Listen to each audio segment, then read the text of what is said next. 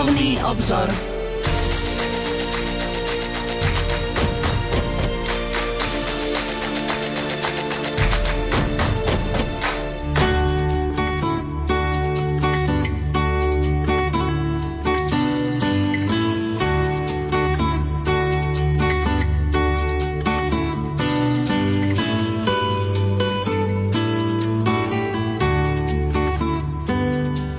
Anselm Green vo svojej modlitebnej knihe píše pri Božej muke alebo pri kríži.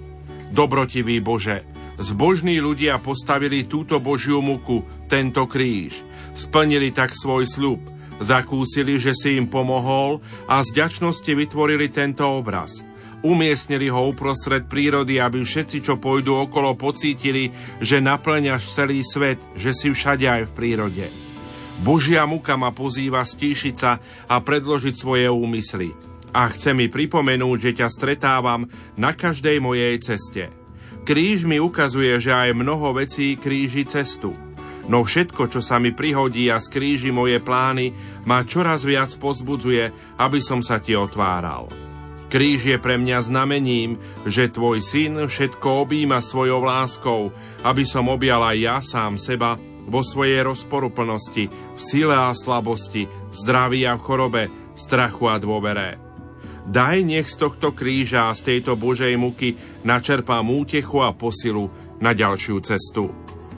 Milí poslucháči, v dnešnom vydaní relácie Duchovný obzor pokračujeme v prinášaní myšlienok z ukrajinského grécko-katolického katechizmu Kristus naša pascha – Venujeme sa liturgickému roku v byzantskom obrade. V druhej časti relácie si všimneme špecifika byzantského chrámu.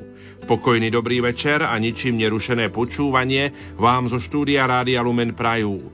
Majster zvuku Peter Reguli, hudobná redaktorka Diana Rauchová a od mikrofónov Jan Krupa a Pavol Jurčaga.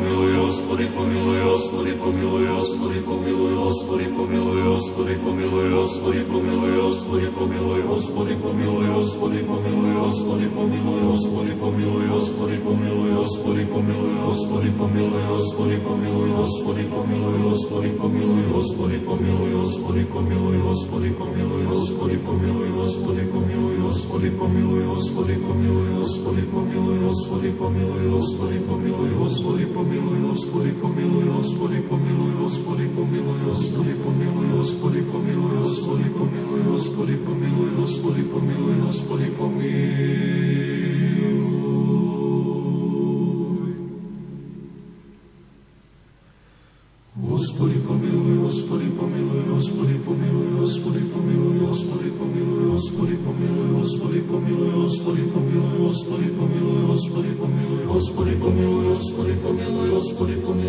hospody pomiluj, hospody pomiluj, hospody pomiluj, hospody pomiluj, hospody pomiluj, hospody pomiluj, hospody pomiluj,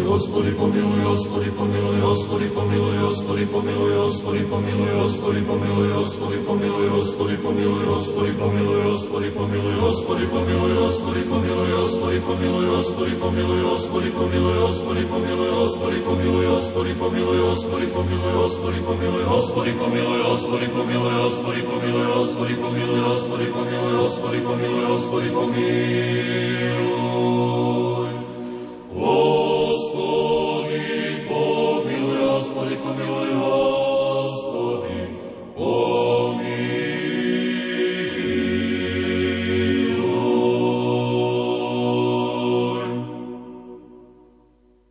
poslucháči, v dnešnom vydaní relácie Duchovný obzor pokračujeme v prinášaní myšlienok z ukrajinského grécko-katolického katechizmu Kristus naša pascha. Venujeme sa liturgickému roku v byzantskom obrade.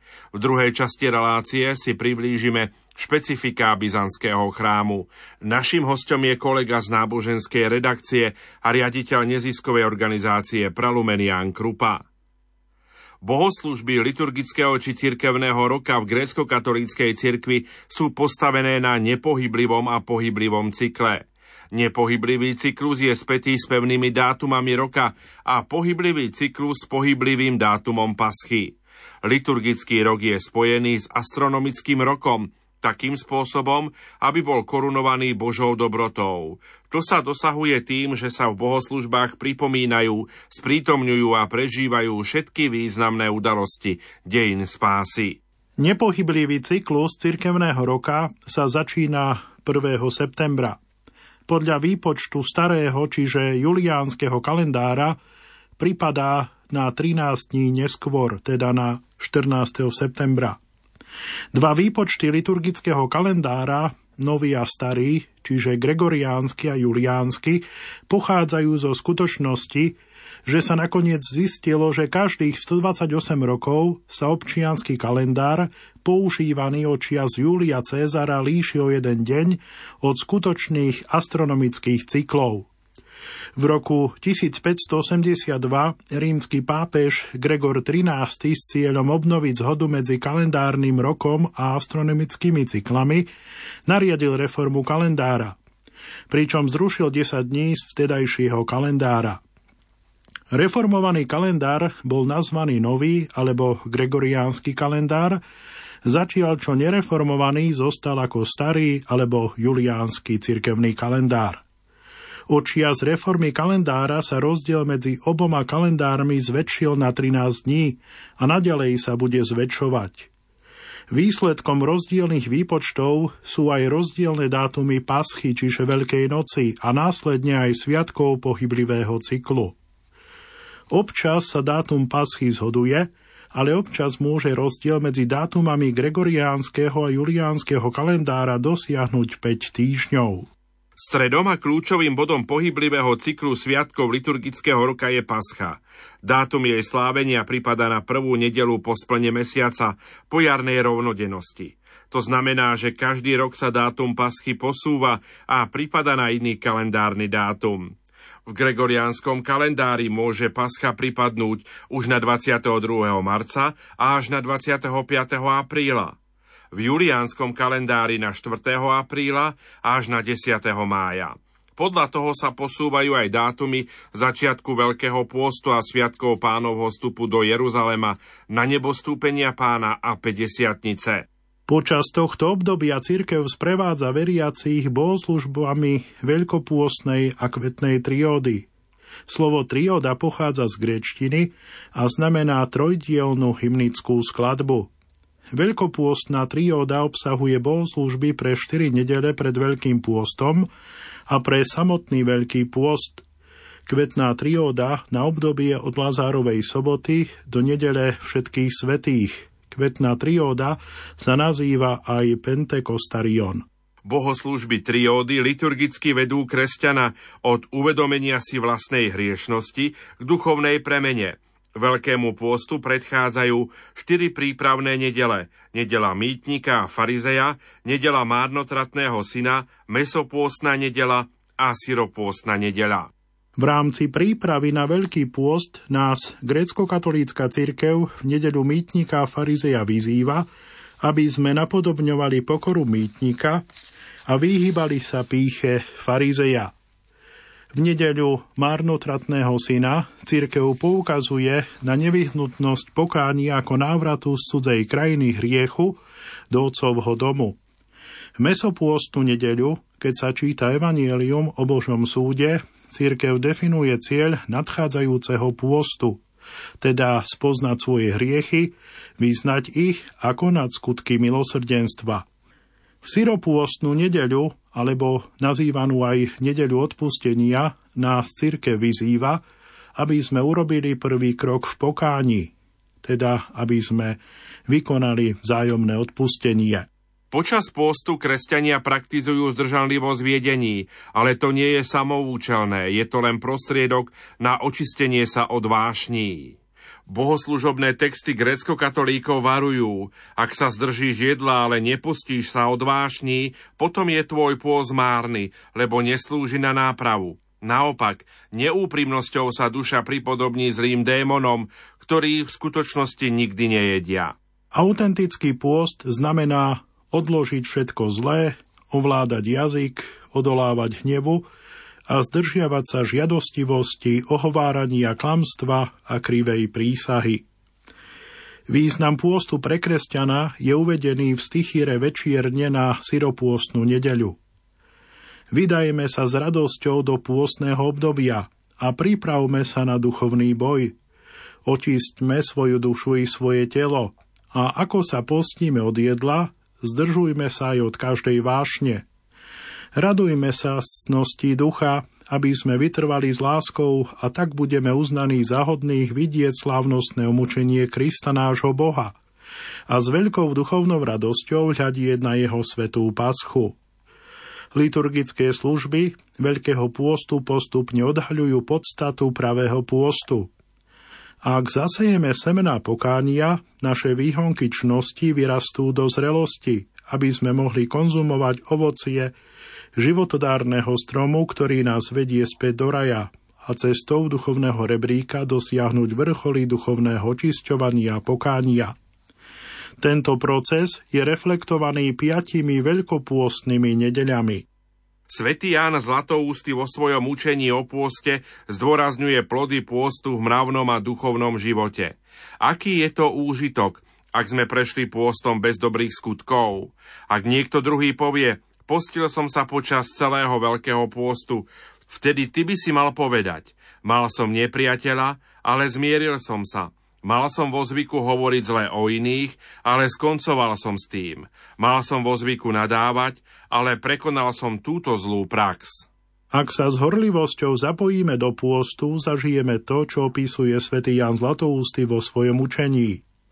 Keď sme v tomto týždni dosiahli prax vôbec nenadávať a v nasledujúcom týždni sme uasili hnev a v tom, ktorý nasleduje po ňom, sme vytrhli zlé reči s koreňou, a potom to, keď sme opravili to zostávajúce, takto napredujúc v našom kurze postupne dôjdeme až na samotný vrchol cnostosti.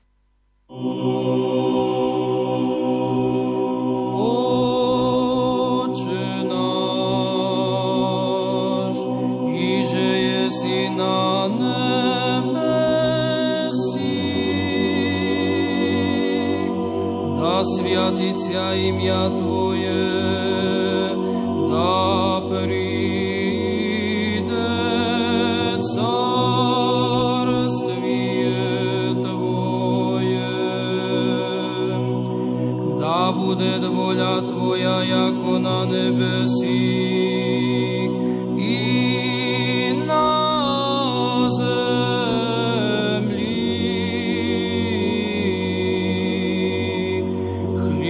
náš nasúčnej dáš nám dnes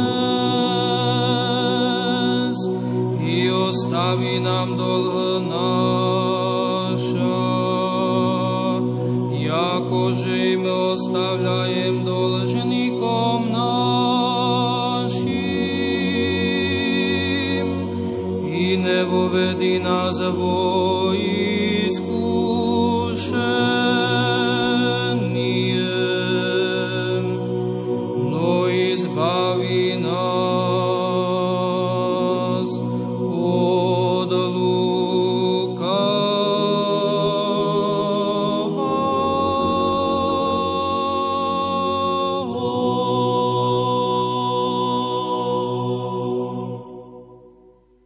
dnešnej relácii Duchovný obzor pokračujeme v prinášaní myšlienok z ukrajinského grécko-katolického katechizmu Kristus naša pascha.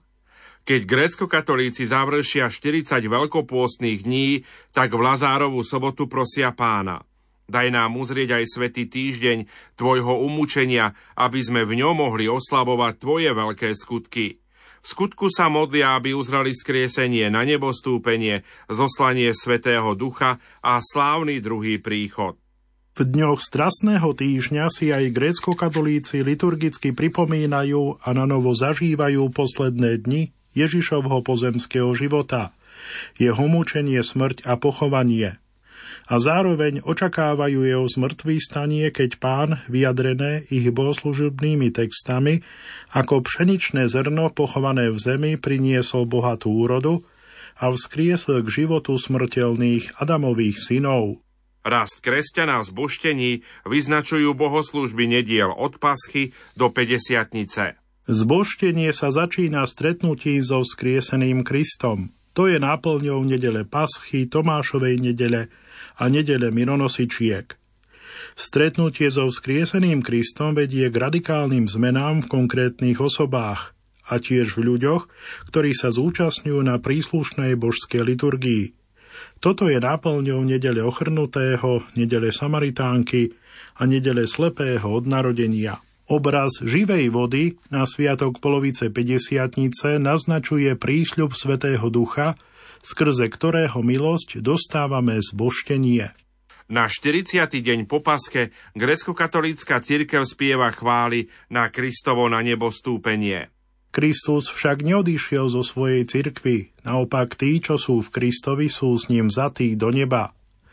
Preto už svätí otcovia prvého nicejského koncilu uvažovali o Najsvetejšej Trojici a vo vyznaní viery a koncilovým spôsobom spoločne odovzdali skúsenosť poznania Boha. Celé liturgické zhromaždenie napodobňujúc svätých otcov v deň 50 stúpa ku kontemplácii Najsvetejšej Trojice – dnes národy nadobudli múdrosť skrze slávu videnia Boha, spievajú grécko-katolíci. Kvetná trióda dosiahne svoj vrchol, tento vrchol poznania Boha dosiahne tým, že v nedelu po 50 oslávi pamiatku všetkých svetých, ktorí sú ovocím Svetého Ducha. Ďalšia séria cirkevných sviatkov pána, bohorodičky a svetých pripadá vždy na ten istý deň roka a preto sa nazývajú nepohyblivé sviatky. Medzi nepohyblivé sviatky pána patrí predovšetkým Kristovo narodenie, teda Vianoce 25. decembra a potom bohozjavenie 6. januára. Ich význam spočíva v zjavení Krista svetla, ktoré premohlo temnotu hriechu. Na druhý deň každého z týchto sviatkov církev oslavuje osoby, ktoré sa hlavne podielali na spásonosných udalostiach Kristovho narodenia a jeho krstu v rieke Jordán. Teda slaví sa zhromaždenie pre Svetej Bohorodičky, respektíve zhromaždenie Jana Krstiteľa. Pojem zhromaždenie je prekladom gréckého slova synaxis a odkazuje na skutočnosť, že sa zhromažďujeme na Eucharistii, aby sme oslávili ich pamiatku, čiže Bohorodičky a Jána Krstiteľa. Okrem toho je s Kristovým narodením spojený sviatok zvestovania pre Svetej Bohorodičke, slávi sa 25. marca. Tento sviatok sa slávi 9 mesiacov pred Vianocami.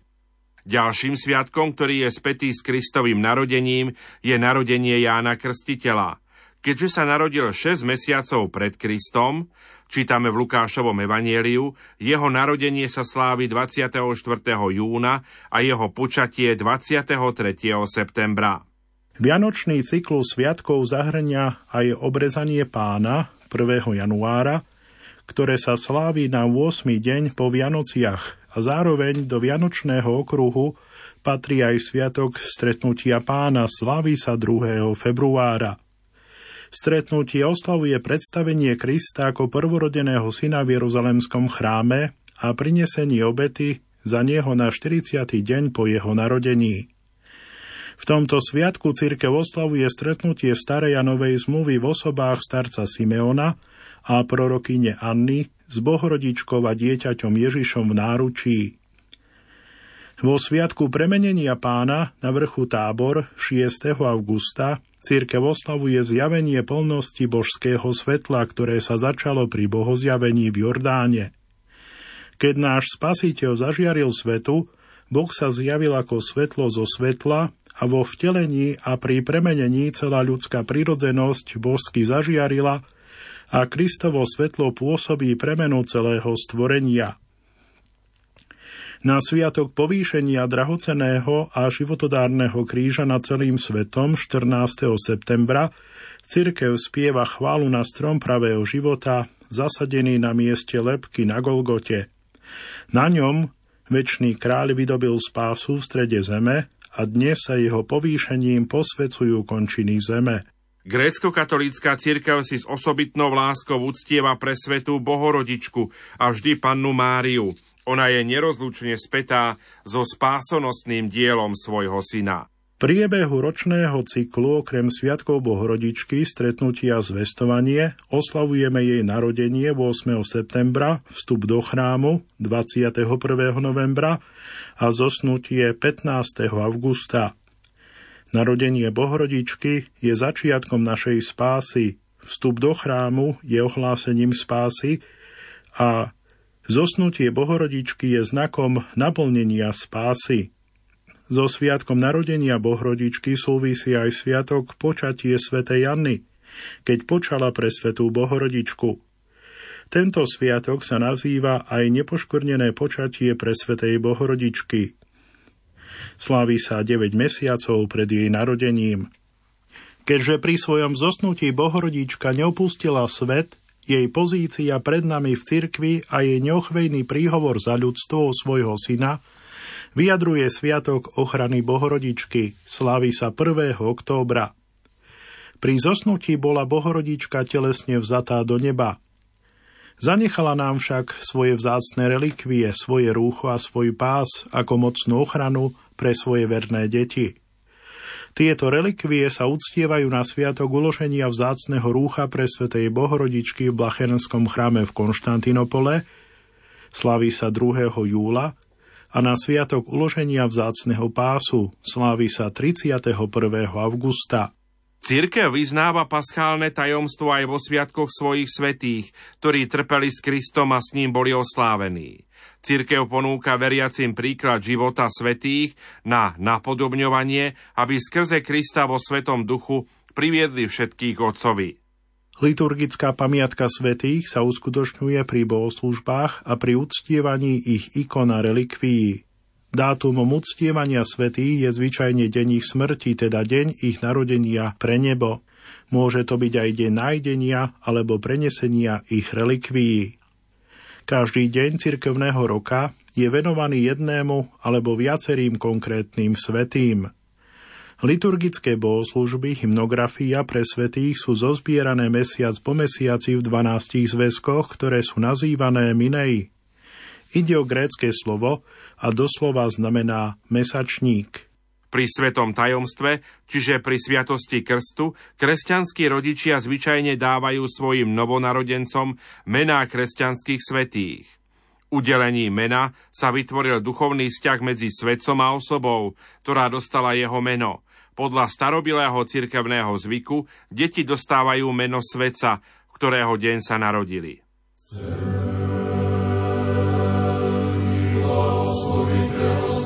Sebe,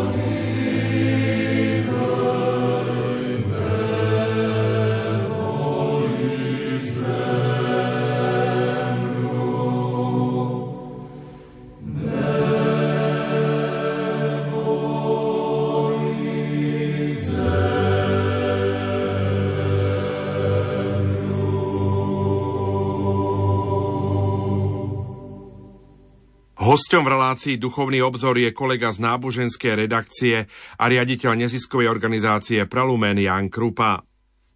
Starý zákon spomína, ako patriarchovia vyčlenili miesta, na ktorých sa im zjavil Boh. V knihe Genesis čítame Abraham tam potom postavil pánovi, ktorý sa mu zjavil oltár. Na tomto mieste Abraham zniesol svoju modlitbu k Bohu. Patriarcha Jakub nazval miesto, kde sa mu zjavil pán, dom Boží. V Mojžišových časoch bol posvetným miestom stretnutia s Bohom stánok alebo stán zmluvy. Izraeliti ho postavili podľa Božích pokynov. Postavia mi svetiňu a budem bývať uprostred nich, hovorí pán v starozákonnej knihe Exodus. Stánok zmluvy bol miestom, kde sa zhromažďoval ľud a kde k nemu hovoril pán – za z izraelských kráľov bol stánok zmluvy nahradený chrámom, ktorý postavil kráľ Šalamún na vrchu Sion v Jeruzaleme. Mal tri časti, nádvorie, svetiňu a svetiňu svetých. Vo svetini svetých boli umiestnené hlavné posvetné pamiatky vyvoleného ľudu z z exodu z Egypta a Sinajskej zmluvy, teda archa zmluvy s tabuľami, zlata nádoba, v ktorej sa uchovávala manna, a Áronová palica, ktorá sa kedysi zazeleniala.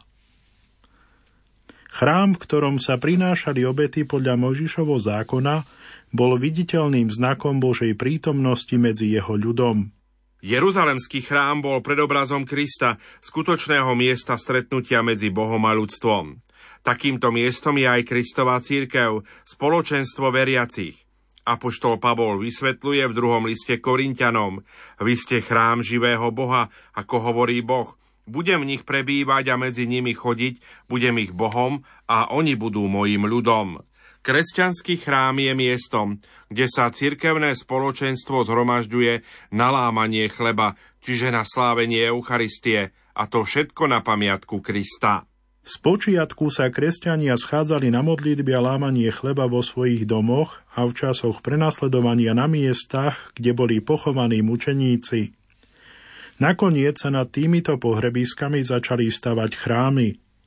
Na rozdiel od pohanských chrámov, v ktorých nebolo miesto pre ľudí, kresťanské chrámy boli postavené ako miesta zhromažďovania spoločenstva – v skutočnosti spoločenstvo chrám živého Boha posvecuje budovu a nie budova posvecuje spoločenstvo. Jedným vysvetlením pôvodu slova chrám je to, že pochádza zo slova pre palác, choromy. To poukazuje na vznešenosť a krásu Božieho domu. Kresťanský bohoslužobný dom sa nazýva aj cerkev z gréckého slova kyriake, ktoré znamená pánova, teda budovu venovanú Bohu. Existuje a používa sa aj označenie sobor, ktoré označuje osobitné miesto na zhromažďovanie cirkevného spoločenstva, na čele ktorého stojí biskup. Kupola chrámu je symbolom a spojenie kupoly s loďou je obrazom zjednotenia Krista, hlavy s jeho cirkvou, s jeho telom. Kupola symbolizuje aj spojenie neba a zeme v Kristovom vtelení. Grécko-katolícke chrámy sa zvyčajne stávajú s jednou, tromi alebo piatimi kupolami. Jedna kupola symbolizuje jedného boha, tri kupoly Najsvetejšiu Trojicu a päť kupol Krista a štyroch evangelistov. Rozdelenie chrámu na predsien loď a svetiňu nám ukazuje, že cirkev je zameraná na plnosť kráľovstva. Do chrámu vstupujeme cez predsieň, ktorá symbolizuje prechod od každodenných starostí k tomu jedinému potrebnému, Božiemu kráľovstvu. Predsienie miestom, kde počas liturgie veriacich zostávali katechumenia kajúcnici. V predsieni sa vykonávajú úvodné obrady krstu i korunovania, ako aj viaceré ďalšie bohoslužby. Loď, chrám veriacich je obrazom plnosti cirkvy. Spoločenstvo sa zhromažďuje okolo Krista svojej hlavy, ktorého obraz je v strede kupoli. Na stenách chrámu je mnoho ikon svetých, ktoré zjavujú spoločenstvo cirkvy na zemi a cirkvy v nebi. V strede lode, na stole nazývanom tetrapod, ide o grécky výraz pre štvornojí stolík, je spolu s krížom a sviečkami umiestnená ikona patróna chrámu, alebo aktuálneho sviatku. Veriaci si uctievajú ikonu a kríž boskom, keď vstupujú do chrámu alebo z neho vychádzajú. V chráme veriacich spoločenstvo vznáša svoje modlitby k Bohu a spája sa s ním týmito spôsobmi. Pred ikonostasom sa hlása a káže Božie slovo. Veriaci príjmajú Kristovo telo a krv. Pred tetrapodom sa slávia obrady krstu, miropomazania a korunovania. Pred ikonou spasiteľa sa koná obrad pokánia. Svetiňa, na ktorú je zamerané celé liturgické zhromaždenie, je symbolom neba. Nachádzame tam trón nebeského kráľa a jeho kráľovstva. V strede svetine stojí svetý stôl, oltár, symbol Božieho trónu, pred ktorým je zhromaždené zhromaždenie veriacich. Svetý stôl je zároveň stolom tajomnej večere, ku ktorej pán pozýva svoju cirkev. Preto sa na svetý stôl kladie evaneliár, a premieňajú sa na ňom eucharistické dary. Svetý stôl posviaca biskup, pretože len s jeho požehnaním sa môže sláviť Eucharistia na ktoromkoľvek svetom stole. Počas posviacky biskup pomaže svetý stôl svetým mírom, pretože každé posvetenie sa uskutočňuje prostredníctvom svetého ducha. Do svetého stola, teda do oltára, sa zároveň inštalujú relikvie svetých mučeníkov na počes toho, že nasledovali Krista až do konca. Pri svetom stole biskup vykonáva obrad rukopoloženia, teda vysviacky. Na severnej strane svetine sa nachádza stôl pre proskomídiu, alebo známy aj ako stôl obetovania, na ňom sa pripravujú vzácne dary – za svetým stolom sa nachádza trón určený pre biskupa, ktorý predsedá liturgii. Je to znak prítomnosti Krista, väčšného veľkňaza. Grécko-katolíckom chráme loď a svetiňu spája ikonostas. Je to preto, lebo ikony na ikonostase zjavujú neviditeľnú prítomnosť Krista a svetých. Vyvýšená plocha pred ikonostasom sa nazýva solea, jej strede je polkruhový výčnelok ambón. Z ambóna kniaz ohlasuje Kristovo víťazstvo nad smrťou, podobne ako aniel z kameňa Kristovho hrobu a tu komunikuje s veriacimi. Po oboch stranách solejí sú kantorské stánky, krylosy, miesto určené pre čitateľov a spevákov. Sviaté.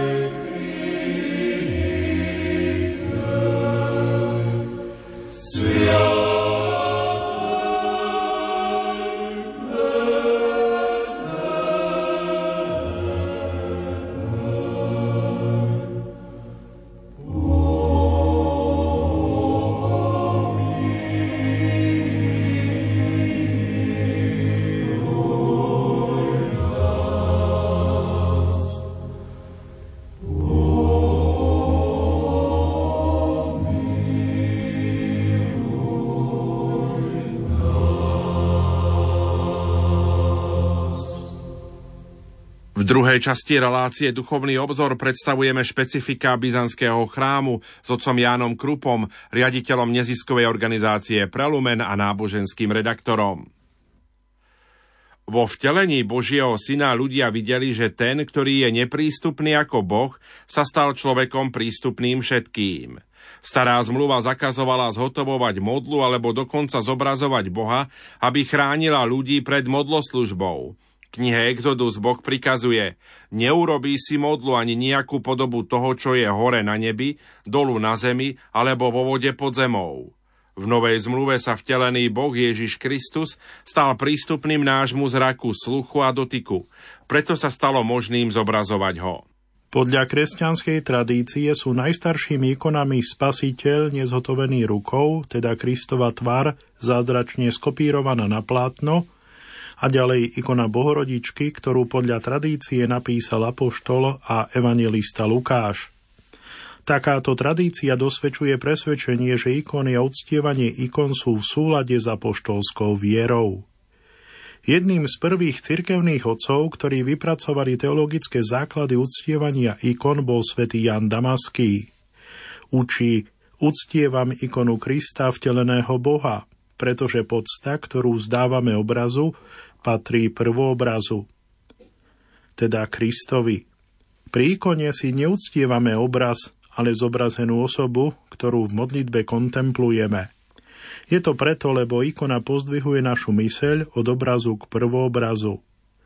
7. ekumenický koncil v roku 787 odsúdil ikonoklazmus a potvrdil uctievanie ikon pána Ježiša Krista pre svetej Bohorodičky Anielova svetých – Spolu s tým koncil rozlišoval medzi poklonou, ktorá prináleží výlučne Bohu po grécky latreja a úctou po grécky proskinezis, ktorú zdávame ikonám, evaneliáru, krížu a relikviám svetých.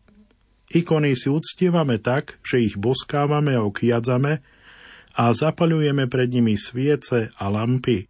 Ikona je zároveň cirkevným učením, ktoré je vyjadrené v obrazoch preto by sa nemala písať ľubovoľne, ale len podľa ikonopiseckých kánonov, ktoré zabezpečujú, aby sa vo všetkých prípadoch dali rozpoznávať tváre Krista, Bohorodičky a Svetý. Ikona sa píše, teda maľuje počas modlitby a pre modlitbu. Aby sme ikonu spoznali a pochopili, musíme ju kontemplovať v modlitbe. Ten, kto si ikonu len prezerá, ju pochopí len ako umelecké dielo – Proces kontemplácie ikony sa treba naučiť. Slovo kontemplácia tu znamená hľadie do hĺbky. Prvým krokom ku kontemplácii je sústrediť pohľad na ikonu. Preto pred ikonu položíme lampu, znak božského svetla. Sústredenie vedie k vnútornému tichu. Keď zdvihneme pohľad k ikone, vidíme postavu alebo skupinu postav – Nápis na ikone nás informuje o tom, na koho alebo na akú udalosť hľadíme. Osoba Krista sa zobrazuje na ikone s určitými rozpoznávacími znakmi.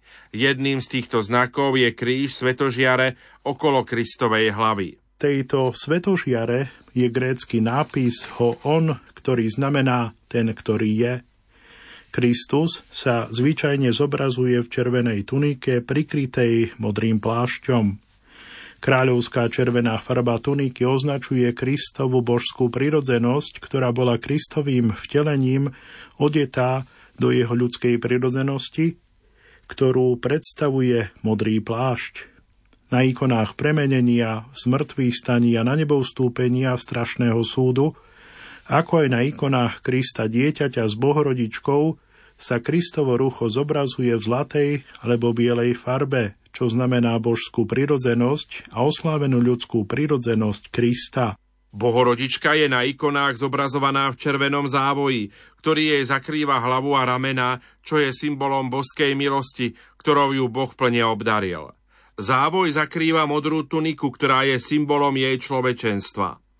Na jej čelá a pleciach sú tri zlaté hviezdy, ktoré symbolizujú jej trvalé panenstvo. Je panou pred pôrodom, panou pri pôrode a zostáva pannou aj po pôrode. Na ikonách svetých zlaté pozadie ikony a zlato na ich odevoch znázorňuje svetlo Božej prítomnosti. Takto je symbolizovaná Božia milosť, ktorá preniká a naplňa celého človeka. Takto sa dostávame od kontemplácie symbolov a znakov ku kontemplácii osôb zjavených na ikone. Modlitba pred ikonou je komunikáciou s osobou zobrazenou na ikone. Toto sa vyjadruje, keď sa pred ikonou prežehnávame alebo ju boskávame a okiadzame. Cez ikonu nás Boh oslovuje, odhaluje naše povolanie a volá nás k životu s ním. Vidieť Boha, ktorý na nás láskou hladí z ikony, je veľký Boží dar, prejav neba na zemi. Keďže sme uvideli Boha v ikone, stávame sa schopnými vidieť ho aj v iných ľuďoch. Podľa cirkevnej tradície sa novo napísaná, teda novo namaľovaná ikona posvetí. Cirkevný obrad udeluje ikone božské požehnanie, milosť Svetého Ducha, uzdravujúcu silu proti všetkým úkladom diabla. Posvetenie z ikony robí miesto uzdravenia a zdroj uzdravenia pre všetkých, ktorí sa k nej obrátia v chorobe. Kontemplácia ikony nám dáva silu napodobňovať život a skutky svetých a tak sa stať milými Bohu a dedičmi kráľovstva. Po posvetení ikony sa ikona zaradí do cirkevných liturgických služieb a do nábožného uctievania v domácnostiach. Vďaka tomuto posveteniu sa ikona ako obraz stáva miestom prítomnosti osoby, ktorá je na nej zobrazená. Keďže ikona zjavuje prítomnosť živej osoby Krista, bohorodičky alebo svetého, každá ikona je milostiplná. Tento milostivý charakter ikony sa z Božej vôle môže prejaviť v nápadných zázrakoch. Takéto ikony sa nazývajú divotvorné. Znakom toho, že sú divotvorne činné, je uzdravenie chorých, obrátenie hriešníkov a ochrana pred útokom nepriateľa alebo pred prírodnými katastrofami. Ďalšími znakmi tejto divotvornej povahy je, keď sa ikona obnovuje, inými slovami, zázračne sa očisťuje, alebo keď ikona vydáva olej, slzy alebo krv. Samozrejme, tieto zázraky nevykonáva samotná ikona, ale Pán Boh, ktorý cez ikonu dáva svoju milosť všetkým, ktorí k ikone pristupujú s vierou.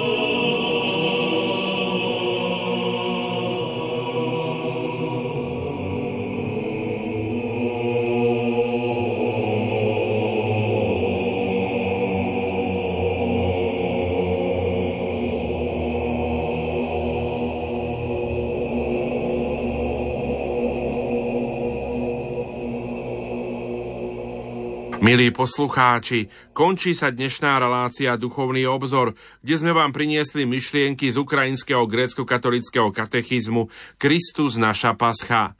Venovali sme sa liturgickému roku v byzantskom obrade, pohyblivým a nepohyblivým sviatkom. A v druhej časti relácie sme si priblížili špecifika byzantského chrámu. Našim hostom bol kolega z náboženskej redakcie a riaditeľ neziskovej organizácie Prelumen Jan Krupa. Za pozornosť vám tejto chvíli ďakujú majster zvuku Peter Reguli, hudobná redaktorka Diana Rauchová a moderátor Pavol Jurčaga. Do počutia. thank you